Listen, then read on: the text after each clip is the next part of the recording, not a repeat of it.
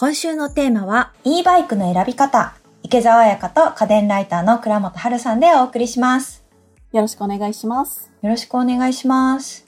前回は街乗りの電動アシスト自転車を特集しましたが、今回はもう一つの電動アシスト機能付き自転車 e バイクの特集になります。この街乗り用の電動アシスト自転車と e バイクっていうのはちょっと違うんですよね。そうなんです。e バイクっっていうと、まあ、基本的には街乗りと一緒なんですけれども、普通の街乗りはショッピングとか通勤通学とかこのせとかいろいろあるんですが、どちらかというとスポーツ寄りのものが起源になっています。フレームがですね、自転車のフレームがロードバイクとかクロスバイクとかマウンテンバイク、いわゆるスポーツサイクルって言われるもののフレームを使っていたりするのが、まあ、元々の定義だったりするんですけれども、最近は結構街乗り用も e バイクって呼ばれたりするんですよ。へえ、これそうなんですね。うんそうなんです。e バイク用のドライブユニット、モーターとかそういうものですね、だけを提供しているメーカーっていうのがいて、この複数のメーカーのドライブユニットを使っていれば e バイクって呼ばれてたりもするので、最近はまあ街乗りに使える e バイクっていうのも増えてきてますね。すごく使いやすくなってます。なるほど。この e バイクか否かっていうのは、このユニットを搭載しているか否かっていう話になってきてるんですね。どちらかというと、そういう話になってきてます。でもなんか最近は、普通の街乗り用のドライブユニットでも、なんとなくスポーティーだと e バイクっていう人もいたりして、な。なんかこう定義が曖昧になかなか難しいところなんですよ。そうですね。ただ、どちらかというとスポーティーな感じとか、ドライブユニットがスポーツチューンになってるとか、そういう風に考えていただければいいと思います。はい。そんな e バイクの特徴、メリット、あと世界的三大メーカーについてだったりとか、街乗りでも使えるおすすめ商品を教えていただこうかなと思います。はい。そうなんです。ドライブユニットだけを出してるメーカーがあって、これが世界的に三大大きいメーカーっていうのがあるんですね。うんうんこのユニットを積んでれば e バイクっていう狭い定義もあったりするので、これを積んでれば e バイクなんだなっていうメーカーを覚えていただければと思います。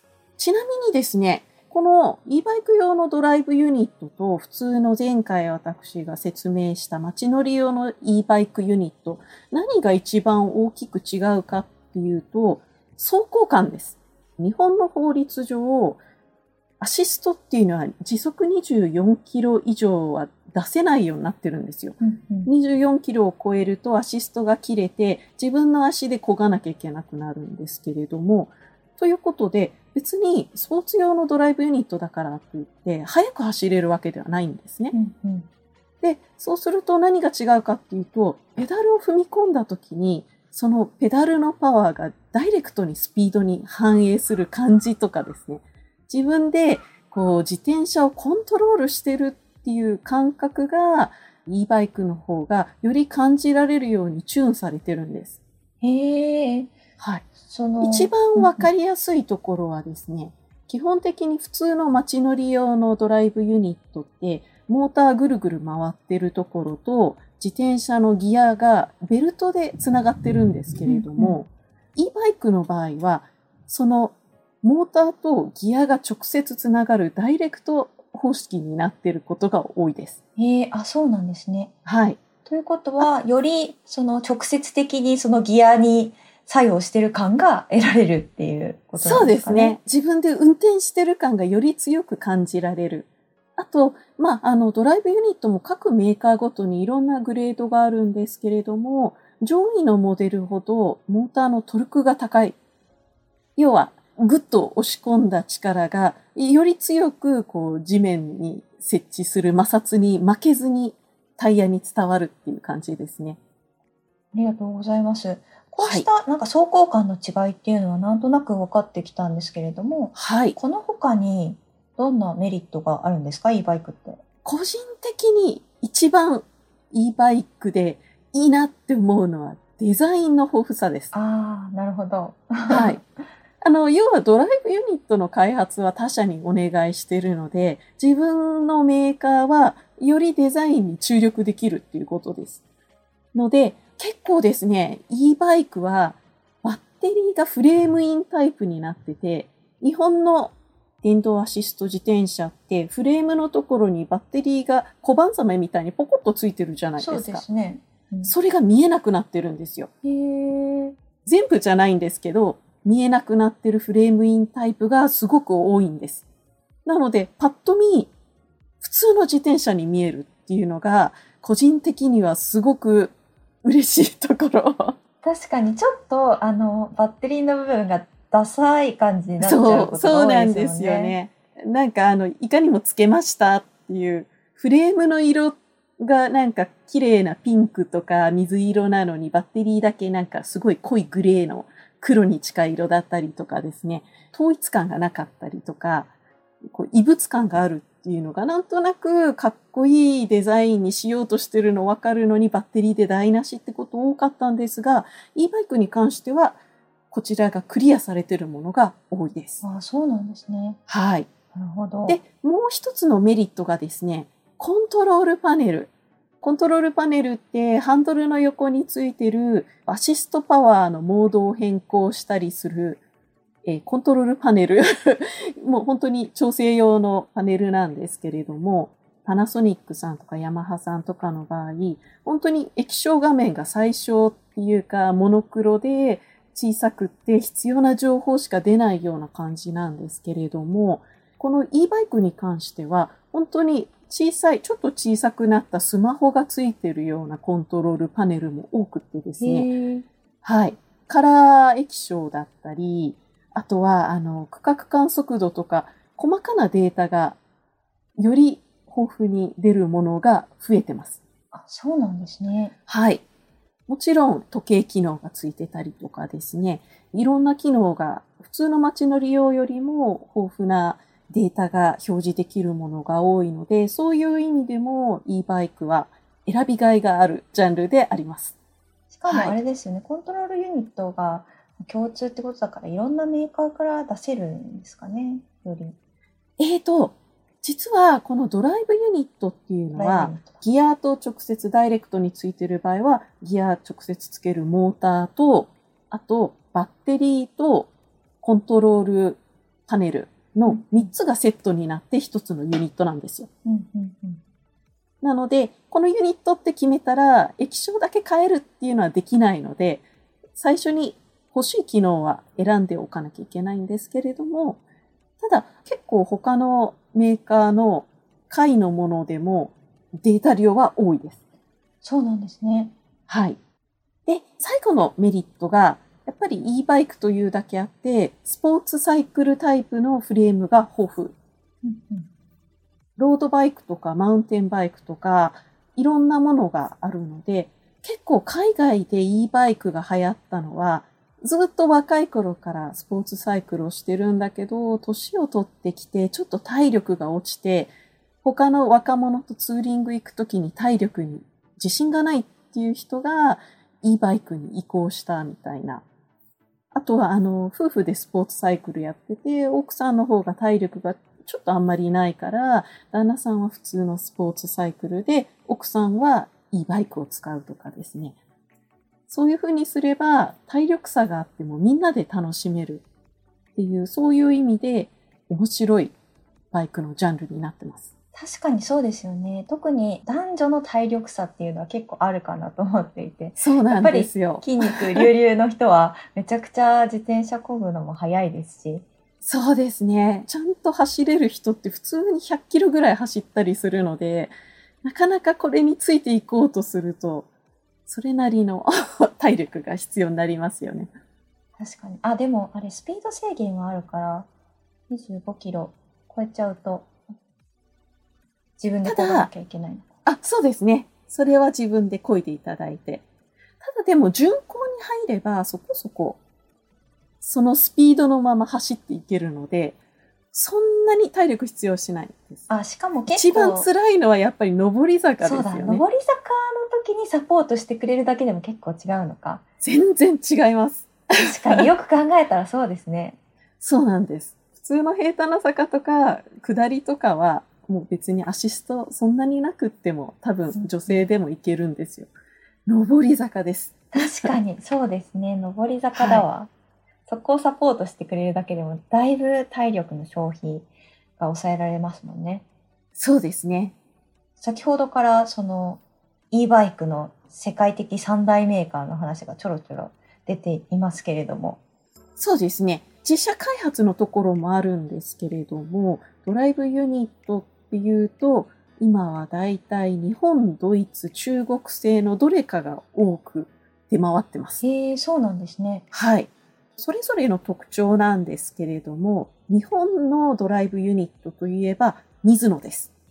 おおミズノはですね、すごく走り出しが繊細で自然で滑らか。ー。アシストパワーを変えた時も、アシストで坂道になると強くなって、まあ、平坦な道だと弱くなるみたいなパワーの切り替えがあるんですけれども、その切り替えもすごく自然で滑らかっていうイメージがあります。うんうん。結構海外の超高級 e バイクとかに乗ってたりするのが、ドイツの巨大家電メーカーのボッシュっていうところが出してるドライブユニットなんですけれども、こちらはどちらかというとパワフルなアシストが多いです。あ、そうなんですね。はい。なんか踏み込んだ時にグッと前に出るような、平坦なところから坂道になると、こう、いきなりグオッとパワーが上がるような、そういった乗り心地のものが多く感じます。で、最後に中国。中国のメーカーはバーファンというメーカーになります。うんうん。こちら、比較的低価格なコスパのいい e バイクに搭載されていることが多いですね。へえ、そうなんですね。乗り心地はどんな感じですか、乗り心地はですね、どちらかというとパワータイプに近いんですけれど、ボッシュほどじゃないっていう感じですかね。水野とボッシュの間ぐらいのパワーになります。ただ、各メーカーの中でグレードがあるので、グレードによって上になればなるほどパワー感はより感じやすい感じになりますね。なるほど。先ほはいど世界三大メーカーっておっしゃいましたけど、はいその三大ってことは、ここのメーカーだけでは一応ないっていうことなんですかね？そうですね。パナソニックとかヤマハ。こちらですね、街乗りだけじゃなく e バイクのドライブユニットも出してます。ただ基本的にこの2社は自社開発の e バイクに乗せることが多いので、あんまり他社メーカーのバイクに乗ってるっていうのは数はほとんどないんですね。あそうなんですね。はいなる。ほど。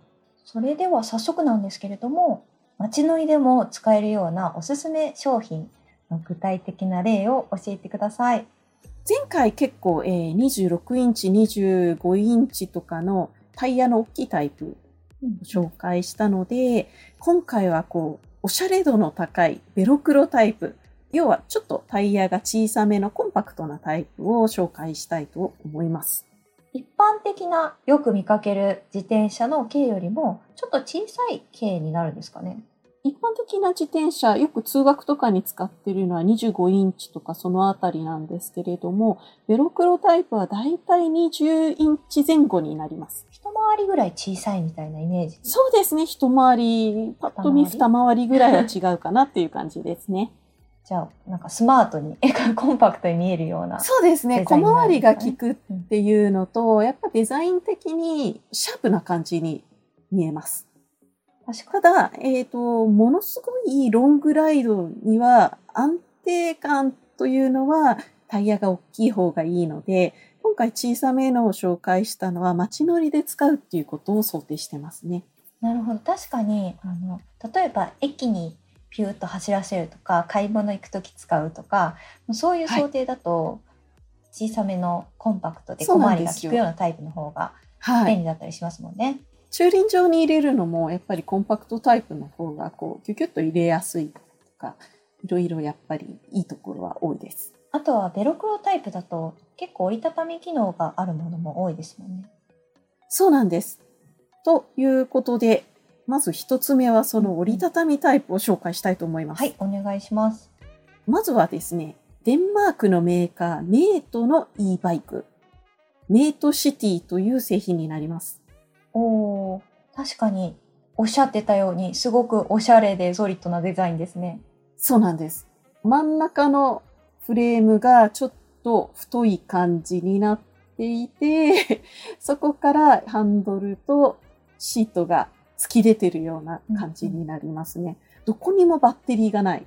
確かにバッテリーが見当たらないからパッと見普通のおしゃれな一般的な自転車に見えますね。そうなんですよ。こちら真ん中にメイトっていうロゴがあるちょっと太めのフレームがあるんですけれども、実はこの中にバッテリーが格納されてます。へえそうなんだ。はい。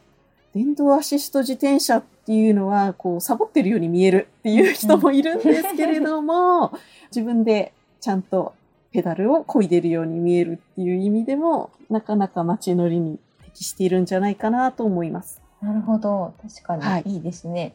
そう。で、折りたたみ式の自転車って、どうしてもヒンジ部分があるので重くなりがちなんですけれども、こちら本体重量は21.5キロほど。結構普通の電動アシスト自転車って30キロ近くあったりするので、まあ比較的、比較的ですけれども、まあ軽めの部類です。なるほど。もう一つ、こちらなんとウォークアシスト機能もあります。おお。あのあれですよね。あの歩いてる時は自動で動いてくれるっていう。そうです。自走機能があるんですよ。ボタンを押してる間自走してくれるので、坂道を友達と歩いてる時とか、歩道橋のスロープを上がる時とか、駐輪場って最近あの地下とか上とかにあったり都会ではあるんですけれども、そういう時にスロープを上がったりする時とかに自走機能で軽く押し歩きができます。おお確かにそれは便利ですね。はい。というかですね、これデンマークのメーカーだからなのか、もうなんなら人を引っ張ってくれるぐらいパワフルに自走してくれるんですよね。ちょっと最初あまりのパワーに引きずられるかと思うぐらいのグイグイ度でした。へえ。はい。で、こちら折りたたみって言ったんですけれども、電動自転車の折りたたみって結構複雑な折りたたみ方法があるものもあるんですけれども、うんこちらはハンドルを畳んで、そのままパタンと本体を曲げるだけで、3ステップで折りたためるっていう、その折りたたみの簡単さも魅力ですね。確かに特にマンションに住んでる方だったりとかはあの駐輪場が借りられなくてお家に置くしかないみたいな方もいらっしゃるかもしれないんですけれどもそうですね。そういった方はねそういう時はもう、こうやって畳んで玄関に置いちゃえばいいですもんね。そうなんですよ。結構コンパクトになるのもいいですね。いいですねあと、うんこれ購入するときに直販サイトだと、ブレーキの機械式ディスクブレーキか油圧式ディスクブレーキかとか、あとバッテリーがどれぐらいの容量あるかっていうのを自分で選べたりするので、そういうふうに自分の好きなものを選べるっていう点でも、なかなか素晴らしい仕様です。いいですね。しかもですね、うんうんうんこちらなんとフルサスペンションタイプなんですよ。フルサスペンションタイプ？あ、自転車って、例えば歩道から車道に移動するときに結構ガコンって衝撃が来るじゃないですか。はい、来ますね。この衝撃を吸収するために、サドルの下にバネが入っていたりするんですけれども、はいはいはい。えっ、と、普通の街乗り用だとバネとかで衝撃を吸収するものがなかったりするんです。確かに結構ダイレクトにガーンってきて、あ、お尻ちょっと痛いみたいな風に なること多い気がしますね。そう。で、まあ、ちょっといいものだと、後ろの車輪側に、そのバネが入っていて、衝撃を吸収するリアサスペンションっていうのがついているんですけれども、こちらはなんと、前のタイヤ、後ろのタイヤ、両方にそのサスペンションがついてます。へえ、ので、結構段差とかでもガコンガコンしない。すごい。こういうベロクロタイプって見た目を重視するのと軽さを追求したいっていうことでそういう仕様とかがどうしても後回しになってしまったりするんですけれどもちゃんとこういうサスペンションをきっちり入れてしかもブレーキとかも本格的な油圧式が選べるっていう意味で性能もすごく高いっていうそういう意味でもこのメイトシティをおすすめしてます。確かに妥協されがちな部分が妥協されてないってすごくいいですね。そうなんです。見た目だけじゃないっていう。んんんあと、最近結構自転車界で注目されてるのがファットタイヤ。ああ、あの、すっごい太いタイヤ。そうです。こちら、あの、今回紹介したメイトシティっていうのは、まあ普通のタイヤなんですけれども、実はメイト X っていうこのデザインでファットタイヤを作ったタイプもあるんですよ。へえ、そうなんですね。ただ、接地面が多くなるので、よりペダルを漕ぐパワーが普通は必要となるんですけれども、その分はモーターのアシストがカバーしてくれるので、ある意味アシスト自転車ってファットタイヤ向きのああ、確かに。機構なんですね。で、見た目がかっこいいっていう、それだけのために購入される方も最近多くってですね、うんうんこのメイト以外にも、だんだんファットタイヤの需要っていうのが今、増えています。へえ、そうなんですね。ただし、はい。こちら、ブレーキとかバッテリーによって値段変わるんですけど、最低価格でも20万を超えます。えあっ、と、だいたい25万オーバーだと思ってくださあ、い。はい。まあ、自で、転車。さらに、これ、フェンダーとかライトがついてないので、別売りで自分でそれも追加していく必要があるので、まあ、なかなかのお高い製品になります。確かに。ということで、次、もう少し購入しやすい。まあそうですね。そっちも聞いておきたいです。はい。気軽に買いたいですね。やっぱりね、ね自転車ファンは、その湯水のように、こう自転車にお金注ぎますけど、こう一般的なね、もうちょっとライトユーザーは、ちょっとそこまで出せないという方も多いと思うので、そうなんですよ。ちも聞きたいですちょっとそこまで買い物にっていうのに25万も出せないわっていう人におすすめしたいのが、ベネリというメーカーが出しているミニループ20っていう製品です。こちら、ベネリっていうのはイタリアのメーカーなんですけれども、これ、ミニループ20のいいところは、最初から街乗り用にチューンされてます。えー、街乗り用にチューンってどういう状態のことを指しますか？最初から買い物カゴがついてます。ああ、確かに。結構スポーツタイプってついてなかったりすることが多いじゃないですか。そうなんあと、あの、スタンドがついてないとか、ああ、あります、ありますね。こちらちゃんとスタンドもついてます。あ、ありがたい、はいありがたい。そうなんですよ。ベネリさんっていうのは結構やっぱりこうベロクロでも折りたたみ式が多いんですけれども、このミニループ20っていうのは折りたたみ機能はないです。うんうんでもその分ちょっとだけ価格がお安いとまでは言わないんですけれども、電動アシスト自転車としてはなかなかコスパのいいミニループ20だと99,990円えー、となります。確かにさっきの価格を聞いた上で聞くと、ちょっと安く感じる。そうなんですよ。半分以下。そうね。あの、前回の普通の街乗り用の自転車の時も、大体の価格帯を伝えたんですけど、それでもやっぱり普通の街乗り用でも10万円近くするので、うんそう考えるとこの値段っていうのはかなりコスパがいいです。しかもあれですね、あの、そう。電動、電動アシスト付機能付きに見えないですね。バッテリーどこだろう？みたいな感じ。これもバッテリーはフレームインタイプなんですよ。すごい細、この細いフレームにバッテリー入ってるんですか？入ってるんです。えー、どこ？で個人的に気に入ってるのは、あの、ライトもフレーム一体型なんですよ。このトップにこのライトがついてるんですね。このカゴの下の。あれ違う？あ、そうです、そうです、そうです。そうですよねカゴの下のメインフレームのところにバッテリーとライトがついてます。す格ごい納。されてる。すっごいおしゃれなんですよ、これは。はい。しかも、あの、折りたたみじゃない分、重さも軽くなっていて、電動アシスト自転車なのに約19キロ。へー20キロを切ってるっていうのはなかなかの軽量だと思います。すごい。あのね、折りたたみ機能っていうのは、あの、あんまり必要としない人にとっては不要な機能だったりもするんですよね。折りたたみのヒンジ部分がやっぱり使ってると乗ってる時にちょっとギシギシ言ったりする時もあってその音が嫌だっていう人もいるので家の中にしまい込まないんだったら折りたたみ機能なければない方が実は個人的にはいいと思ってます。そうですね。はいどうしてもそこだけ弱くなるので。車に積んでどっか行きたいとか、あとはこう畳んで家の中置いときたいとか、そういう需要がない限りは。はい。できれば折りたたみはなければない方が本来はいいんですよね。はい。確かに結構スマート。そう。こちらやっぱりイタリアのデザインということでですね、なかなかデザイン性もいい。なんか、あの、カゴもおしゃれですよね。そうですね。カゴもすごくおしゃれ。はい。あと、これなんで選んだかっていうと、フレームが比較的低いんですよ。へえー、そうなんですね。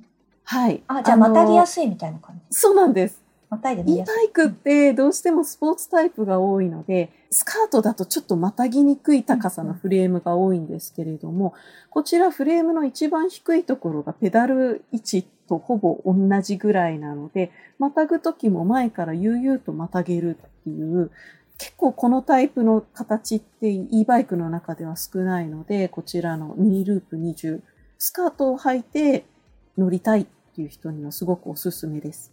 確かに。しかもおしゃれだから結構ファッションの一部みたいな感じのそうですね。使い方もできそうですね。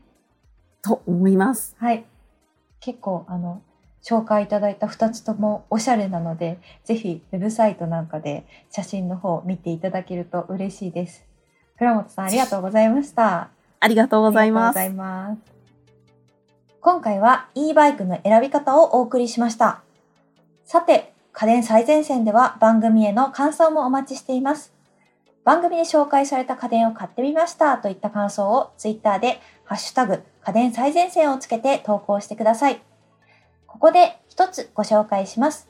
レッドパインさん。田舎にいると最新の家電に巡り合うことも少なく、何がどのように良いかもわからず、かといってネットの情報だけでは不安であったのが、この番組を知り大変助かっています。老後を楽しく暮らしていけるような家電の紹介をしていただければ幸いです。これからも頑張ってください。とご意見が届いております。老後、老後ですか？最近、最近はでも、あの、老後の機能をつけてるものが結構多いのでね、そういう観点から見てもいいかもしれません。介護家電とか。機能、ああ、介護系の。そうですね。あの、あと離れた場所に住んでる人の、なんて言うんでしょう。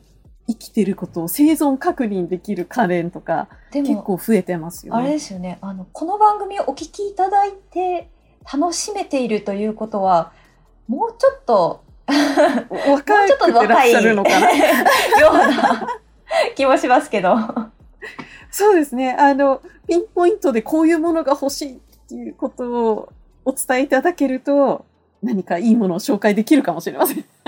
そうですね。意外とキッチン家電とかパンとかあそういうのを特集した回もあるので、そういった回をご視聴いただけるとより楽しめるかもしれないですよね。そういう老後の趣味みたいな感じで。でね、はい。というわけで、レッドパインさんありがとうございます。皆さんからもご感想お待ちしております。家電最前線は毎週月曜日に配信中。番組のフォローもぜひお願いします。最新話が配信されるたびに通知を受け取れますので、聞き逃すことなく、家電の最新情報をチェックすることができます。お聞きのポッドキャストアプリで家電最前線をぜひフォローしてみてください。そして最後に番組からリスナーの皆さんへのプレゼントのお知らせです。6月のプレゼントは、シャープ128ノート PC 周辺機器最前線の回でご紹介したノート PC 用のスタンド、マジェックスタンドです。1名の方にプレゼントします。応募にはキーワードが必要です。今回のキーワードは、PC スタンドで正しい姿勢です。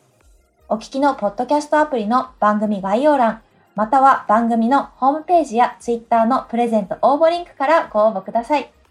番組プレゼントの応募フォームからも感想を送れますので、ぜひぜひこちらからも感想をお寄せください。締め切りは7月15日水曜日です。次回のテーマは LED 電球の進化についてです。倉本さん来週もよろしくお願いします。よろしくお願いします。